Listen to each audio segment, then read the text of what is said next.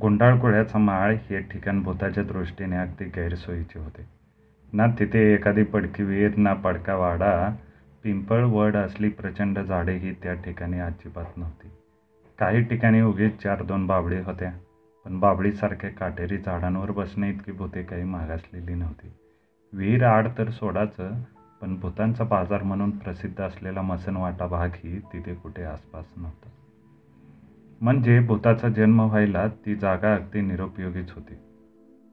येऊन जाऊन एक पिपरणी त्या माथ्याच्या अलीकडेच उतरणीवर तग धरून होती. ती किंचित वाकलेली होती. यामुळे हजामत केलेल्या भटजीच्या डोक्यावरील शेंडीसारखेच तिचे सौंदर्य दिसत होते. या पिपरणीच्या पाठीमागे एक लहानशी डगर होती. तिच्या कडेने थोड्याशा बोराट्या तरवड बस एवढीच त्या माळावर अपूर्वाई होती. अशा त्या भक्कास रुक्ष ठिकाणी जन्म घ्यावा असे कुठलेही शहाण्या भुताला वाटले नसते. पण शहाणा आणि गाढव हे दोन प्रकार माणसाप्रमाणेच भुतातही असल्यामुळे एक भूत ते नको नको म्हणत असताना त्या ठिकाणी जन्माला आले. आपण कुठे जन्माला यावे ते कोणाच्याच हातात नसते. यामुळे त्या भुताला गुंडाळगुळ्याच्या माळावर अगदी नाक मोठीत धरून जगात उडी घ्यावी लागली. म्हणजे झालं काय, त्या दिवशी अमावस्या होती. रात्रीचा काळाकुट्ट अंधार दाटला होता आणि अशा भयानक वेळी पैलवान तुकाराम लांडगे हा त्या माळावरच्या गाडीवाट्याने खालच्या वस्तीकडे चालला होता. तुकाराम म्हणजे देशमुखाने पाळलेला पट्ट्या होता.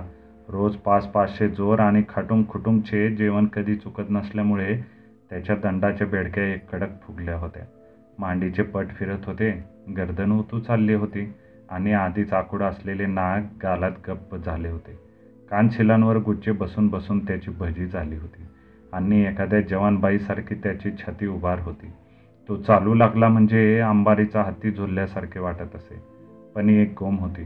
तुकाराम आडवा आडनावाने लांडगा असला तरी त्याचे काळी उंदराचे होते. देवधर्म भूत, पिशाच जादू, टोना मंत्र, तंत्र असल्या गोष्टींना तो फार दचकत असे. म्हणून आज अंधारातून चालत असताना त्याची छाती लटलटत होती. तोंड कोरडे पडले होते. मनात विचार येत होते, हा माळ एकल्याने तुडवायचा, सोबतीला कोणी नाही. समजा धरले एकदम भुताने आणि कोळसले आपल्याला, तर मग काय करायचे?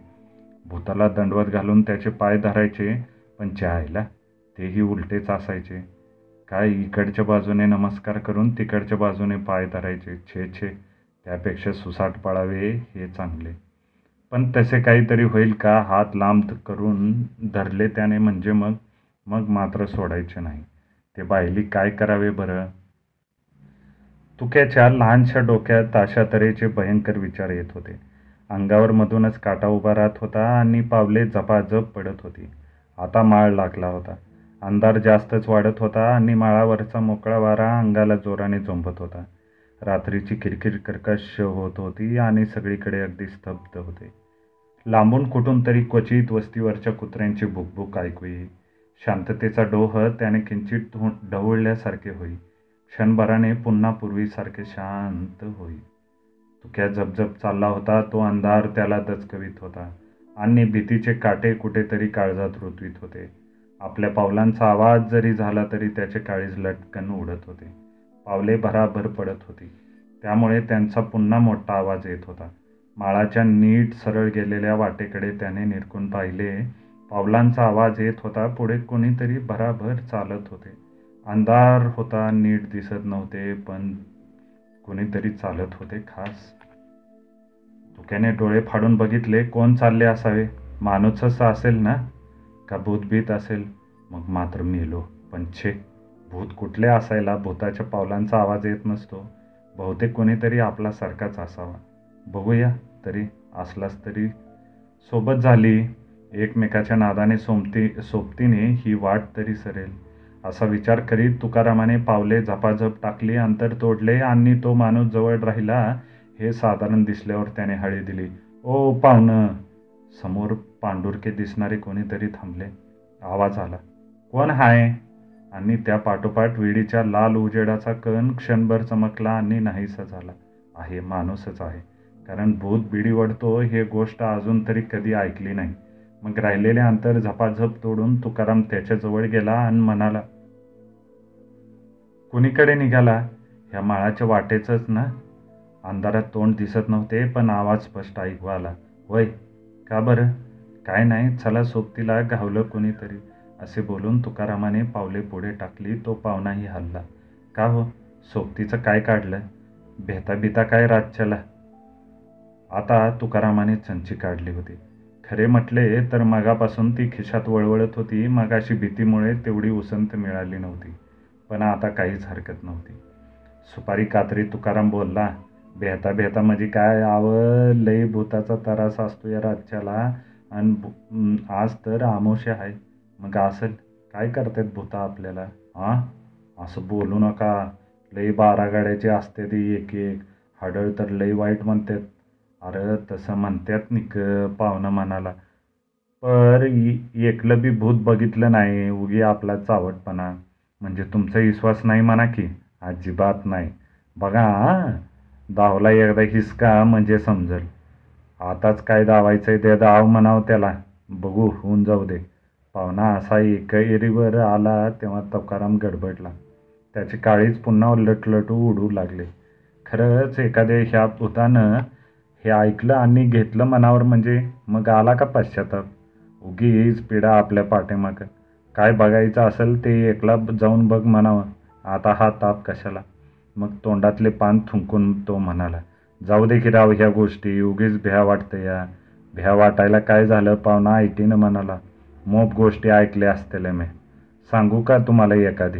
ह्यो ऐकल्यावर तुकाराम भयंकर घाबरला. भूताच्या गोष्टी चार माणसात बसून दिवसा उज उजेडी ऐकायच्या असतात. अमावस्येच्या रात्री गावाबाहेर माळावर जर ते ऐकू लागलो तर फार कठीण काम झाले. नका महाराज आता ह्या वागताला असले नका काय काढू. लय खवीस आहेत भूत इकडची. असं? तो राव एकदा आमच्या गावातल्या सोनारावर भूत लय खुश झालं. तुकाराम उत्साहाने सांगू लागला. त्याची गोष्ट बंद करण्याच्या नादात आपणच एक गोष्ट सांगू लागलो आहोत याचे मात्र त्याला भान नव्हते. हा पाहुण्याने नुसता हुंकार भरला. का म्हणाल तर तो सोनार रोज आपलं सोनं तापवायचा लाल करायचा आणि पाण्यात बुडवायचा. त्याचा आवाज व्हायचा चुरचूर असा. ते आवाज भूताला लई आवडायचं. निका तो आवाज ऐकायला म्हणून ते भूत रोज त्याला सोनं आणून द्यायचं रातच्या वक्ताला. आणि म्हणायचं तापी ते कुठनं आणायचं सोनं? पाहुण्यानं एकदम विचारलं. काय बाबा आपल्याला काय ठाव नाही. तुकाराम दोन्ही गालाला हात लावून म्हणाला आणायचं ते भडवं कुठून तरी एवढं खरं. काय सांगत होतो? आणायचं आणि त्या सोनाराला म्हणायचं तापिव तापिव हां तापीवन आवाज काढ त्याचा. सोनारा आपला तापवायचा की लाल होस्तोर मग पाण्यात घालायचा. आणि जेव्हा चुर्र असा आवाज व्हायचा त्याचा तेव्हा ते भूत ही ही करून हिदळायचं आणि जायचं निघून. मग पुढं काय झालं? काय व्हायचं? अव तो सोनार गेला भिवून रोज रातच्या पारीला ते पिढा ते भूत आपलं त्याच्या मांडीला मांडी लावून बसायचो. रोज नवीन सोनं आणून द्यायचो. बरं होतं की मग? कशाचं बरं राव? सोनार लागलाय ह्या भीतीनं मारायला. पर ते भूत काय यायचं राहीनं. मग सोनारानं काय केलं? घेतलं सोनं एकदा लाल तापवलं. बाहेर काढलं आणि जेव्हा भूताच्या मांडीलाच एकदम चटका दिला त्याचा पळून गेलं तिच्या आईला. पुन्हा काय हान बिगर परत आलं नाही अशी गोष्ट. हे ऐकून पाहुण्याला भीती वाटू लागेल अशी तुकारामाला कल्पना होती. कारण ती सांगताना तो स्वतःच घाबरला होता आणि इकडे तिकडे दचकून बघत होता. पण पाहुणा हसू लागलेला बघून त्याला आश्चर्य वाटले. काय माणूस आहे? भूताची एवढी भयंकर गोष्ट सांगून त्याला काहीच भीती वाटली नाही. म्हणजे आता कमाल झाली. मग थोडा रागवून म्हणाला हसताय तुम्ही? पाहुणा हसत हसतच म्हणाला मग काय रडू? बघा बरं का समजली एखाद्या येळेला. मग समजच हसणं बाई येईल बाहेर. तुकारामाने कळकळीचा इशारा दिला आणि तसे करताना तो पुन्हा जास्तच घाबरला. येऊ द्या. हो. पाहुणा दाट असलेल्या अंधाराकडे बघून म्हणाला काय होईल होऊन होऊन असं हा? त्या नप्प्यासारखं आणि त्याच्या दोस्तासारखं होईल तुमचं. तुकारामाने अडखळ सांगितले. त्यांचं काय झालं? पाहुण्याने आता तोंडावर धोत्राचा सोगा घेतला होता. तरीही हसू बाहेर पडतच होते. आता खरोखरच त्या माळावर अंधार चांगला दाटला होता. वारा सो सो करत धिंगाणा घालत होता. अंगाला झोंबून शहारे आणत होता. माळावरची ती पिपरणी आता लांबून अंधू दिसत होती आणि तिची पाने विचित्रपणे सळसळत होती. अगदी स्तब्ध होते. तुकारामाने इकडे तिकडे चोरटेपणाने बघितले मग हळूच आवाज काढून तो म्हणाला त्याची काय गंमत झाली? ते बी असंच. दारू प्यायचे दरोडे घालायचे आणि कुठं बी हिंडायचे भाडे. एकदा कुठंतरी घातला दरोडा आणि लांब गावाबाहेर गेले. तर तिथं वीर नाही का धर्मशाळा? असेल असेल. पुढं काय झालं? पाहुण्याने खड्या आवाजात विचारले. आव हळू बोला. तर बसले की धर्मशाळेत जाऊन. संगट भाकऱ्या बांधून घेतलेल्या दारू पिऊन लाज झालेला गडी आणि लागले की चोरलेला पैका मोजायला. समोर चिमणी निक्की ते पैसे मोजत्यात. तवर भूतानं समद्याच्या भाकरी खाऊन टाकल्या आणि आव करून ढेकर दिली. जो तो म्हणतोय दुसऱ्यानंच दिली का बरं का ढेकर? बोध जेवलं मरस्तोर आणि लागलं चिमणी इजवायला. पहिल्यांदा वाटलं च्या बायली वाऱ्या बिऱ्यानं इजली असेल. म्हणून पुन्हा लावली तर पुन्हा इजली. जे ते म्हणते तू इजवली तू इजवली. मग? मग काय? जेव्हा पुण्यांदा लावली आणि बघायला लागले तेव्हा काय अंधारातनं एक हात पुढे येतो या आणि चिमणी इजतोया. या नुसती हाडकंच आपली मग काय? लाटा लाटा कापायला लागले समजे हे सांगताना तुकाराम लाटा लाटा कापू लागला. पुढं? पुढं काय? घाम सुटला समदेसनी नशाच उतरली. आता तुकारामाला घाम आला होता. हां मग? मग ते भूत चढले हिरीवरच्या झाडावर आणि दिली धाड दिशी हिरी तिडी टाकून धबेल करून. पुन्हा काय बाय आवाज करीत आलं वरती? पुन्हा चढलं झाडावर आणि पुण्यांदा ठोकली इडी. उडी विहिरीत रात सर ह्यो धुमाकूळ. झाडावर चढायचं आणि हिरीत उडी ठोकायचं. दुसरी बातच नाही. पुण्यांदा झाडावर चढायचं आणि पुन्हा हिरीत उडी ठोकायची. मग काय झालं? काय व्हायचं? खाड दिवशी दारू उतरली समद्यांची. फटफटस्तोर ह्यो मंगा. आपला चाललेला फटफटलं तवा पळत आले गावात. पुन्हा म्हणून कधी राज्याला बाहेर गेले नाहीत. तुकारामाने समारोप केला. तो पाहुण्यांकडे बघू लागला. आता तरी पाहुणा नक्की घाबरलेला असणार या भीतीने त्याचीही काळीज उडत असेल. आपल्यासारखाच त्याच्याही अंगाला घाम आलेला असेल खात्रीने. कारण गोष्टच तशी भयंकर सांगितली होती. कुणीही माणूस घाबरून गेले असते. पण पाहुणा परत खुदू खुदू हसू लागलेला बघून तुक्याच्या कपाळाला आट्या पडल्या. रागही आला. म्हणजे हा काय चावटपणा माणूस आहे का कोण आहे? भूताची गोष्ट ऐकायची आणि घाबरायची नाही म्हणजे काय? भलतेच काहीतरी. त्याने पुन्हा एकदा निक्षून सांगितले तुम्ही हसता या? पर पस्तवाल बघा एखादे इळी. कुठं बाहेर भेटतेल भूत? ते सांगायचं नाही. हे ऐकून पाहुणा एवढेच म्हणाला का हो पैलवान? ही भूता असतात तरी कुठं? मग त्यावर तुकारामाने जी माहिती सांगितली तीवरून पाहुण्याला एवढे समजले की ही भूतं कुठेही असू शकतात. ती अमक्या ठिकाणी नाही तसे कुणालाही छातीवर हात ठेवून सांगता यायचे नाही. कदाचित ती सध्या आपल्या घरात माळवादावर बसली असतील. कदाचित ती ह्याच वेळी आपल्या पाठीमागून पावले टाकीत अगदी अदबीने येत असतील. पण साधारणपणे सांगायचे म्हणजे ती कुठल्याही पडक्या वाड्यात हिरीत मसनवाटीत असतात. विशेष म्हणजे हिरीत आढळ असते. आणि ती सुंदरबाईचे रूप घेऊन इकडे तिकडे हिंडत असते. कुणी एकटा दुकटा आढळला तर त्याला विहिरीत नेऊन मारते. बिलकुल हायगाई करत नाही. पिंपळावर तर मुंजा हटकून बसतो आणि वड पिपरणी लिंब असल्या झाडावरती भूते माकडासारखी गर्दी करून बसलेली असतात. दिवसा ती काय करत नाही पण रात्रीच्या वेळी त्यांना उजाडते. त्यावेळी मात्र ती कुठेही कुणाच्याही वेशात भेटतात. त्यांचे पाय उलटे असतात असे म्हणतात पण तसे काही त्यांच्यावर बंधनच असे आहे असे नाही.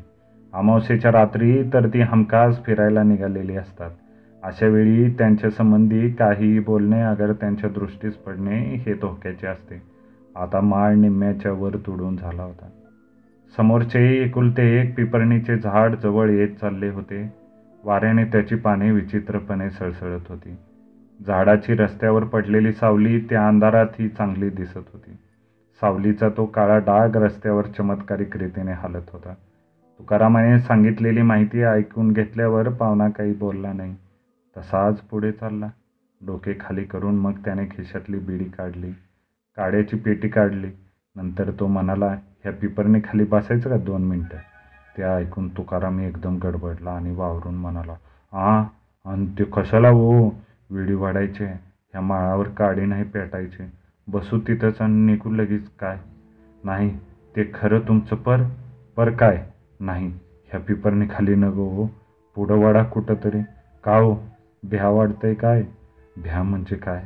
पर थोडं वाटतंय या खरं. भूत असेल म्हणता वय तिथं. नाव नका काढू त्याचं. तुकारामाला घाम फुटला. काय ह्या वक्ताला व ईशाची परीक्षा घ्यायची? उगीच आपलं चला की गुमान पुढं. काय बेतावराव बघू दे तरी मलाही. एकदा कसलं असतंय भूत ते. आणि तुम्ही बी बघा की माझ्या संगट. ह्या हे आपल्याला नाही बघा बघायचं तुकाराम भिवून म्हणाला. हो असल्या उद्धटपणामुळं खरोखरच भूत येऊन समोर उभे राहायचे आणि ह्या निसंगाला त्याचे काय? आपण आपले पुढे जपले पाहिजे. चला हो एकदा बघाच गंमत. आलंच भूत एखादं तर बिडी देऊ त्याला वाढायला. चला. भूत बिडी वडतो तुकारामाने तशाही स्थितीत जिज्ञासेने विचारले न वाढायला काय झालं? भूतच आहे ते. माणसासारखं सगळं असतं त्याचं. सिगरेट वडतं एखाद्या बारीला. अगो बाबू तुकाराम घाबरून म्हणाला. आणि हडळ असली तर ती बी वडती बघा सिगरेट. तिला काय धाड आली या? लई सुधारल्या तो भूत आता.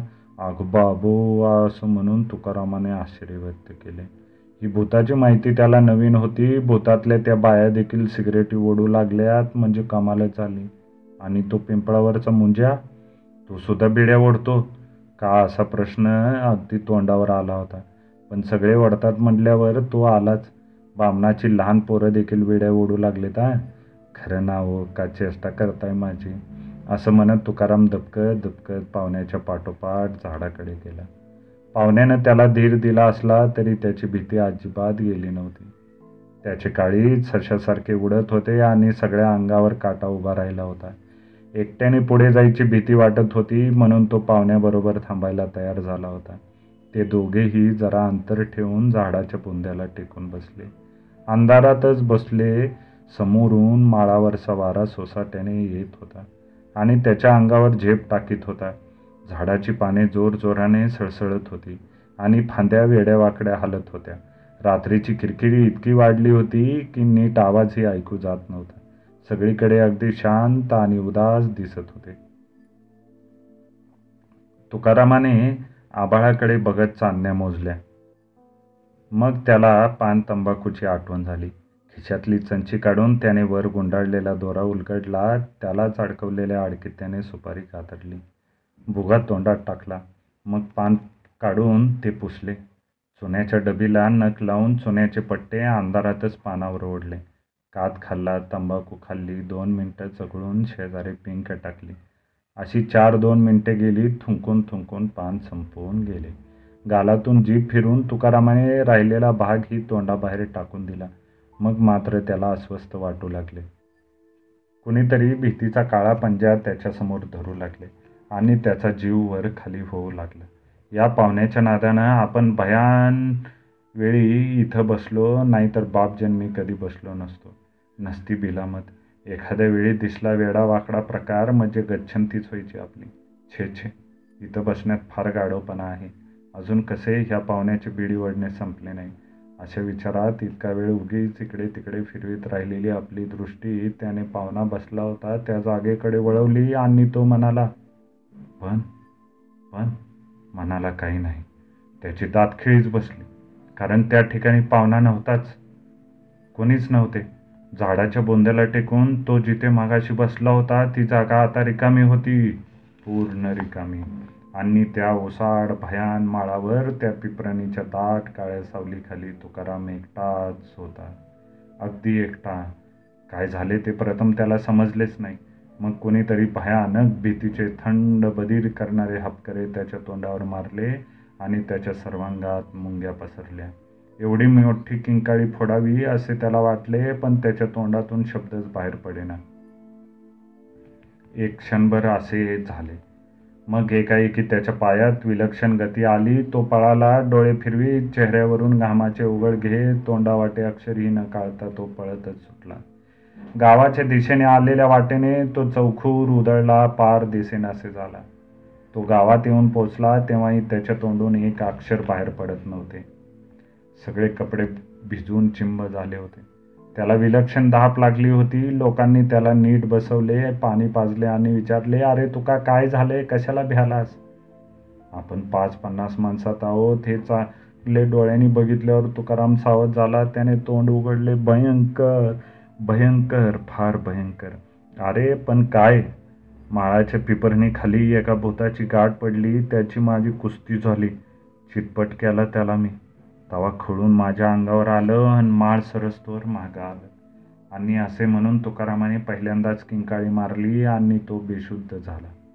समोरून सारखा वारा येत होता बेडे वेटता बेटेनं म्हणून पाहुणा आपल्या जागेवरून उठला आणि झाडाच्या पाठीमागच्या बाजूनं गेला. तिथे वारा अगदी बंद होता काडी ओढून त्याने पिवडी पेटवली. तिथे चार दोन मनसोक्त झुरके घेतले नाकातोंडातून गरम धूर काढीत तो अगदी निवांतपणे पडून राहिला. त्याला आपल्या सोबत्याचे हसू येत होते. काय सारखा भूताची भीती दाखवत होता? बघितलं तर हत्तीसारखा घडी पण उगच मिलमिशा.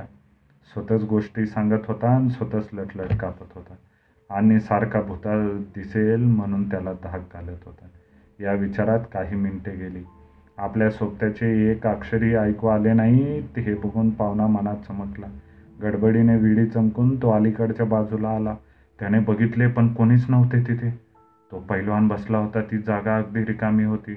त्या ओसाड माळावर दाट सावलीच्या पिंपणीखाली तो अगदी एकटा होता आणि रात्र अमावस्येची होती. हे बघून पाहुणा एकदम बधीरला काय झाले हे त्याला प्रथम समजलेच नाही. डोळे चोळून त्याने पुन्हा एकदा नीट बघितले आणि मग त्याचा भयंकर अर्थ त्याच्या ध्यानी आला. मग तो तिथे थांबलाच नाही. भीतीने गुरासारखा ओरडला त्याचे सगळे उल रक्त उलतेपालते झाले आणि एक किंकाळी फोडून तो विलक्षण वेगाने पळाला. दगडात धोंडातून ओढ्या नाल्यातून रानावनातून पळाला पळताना त्याने एकदाही मागे वळून पाहिले नाही. तोंडावरून घामाचे वाट पाहत आहेत.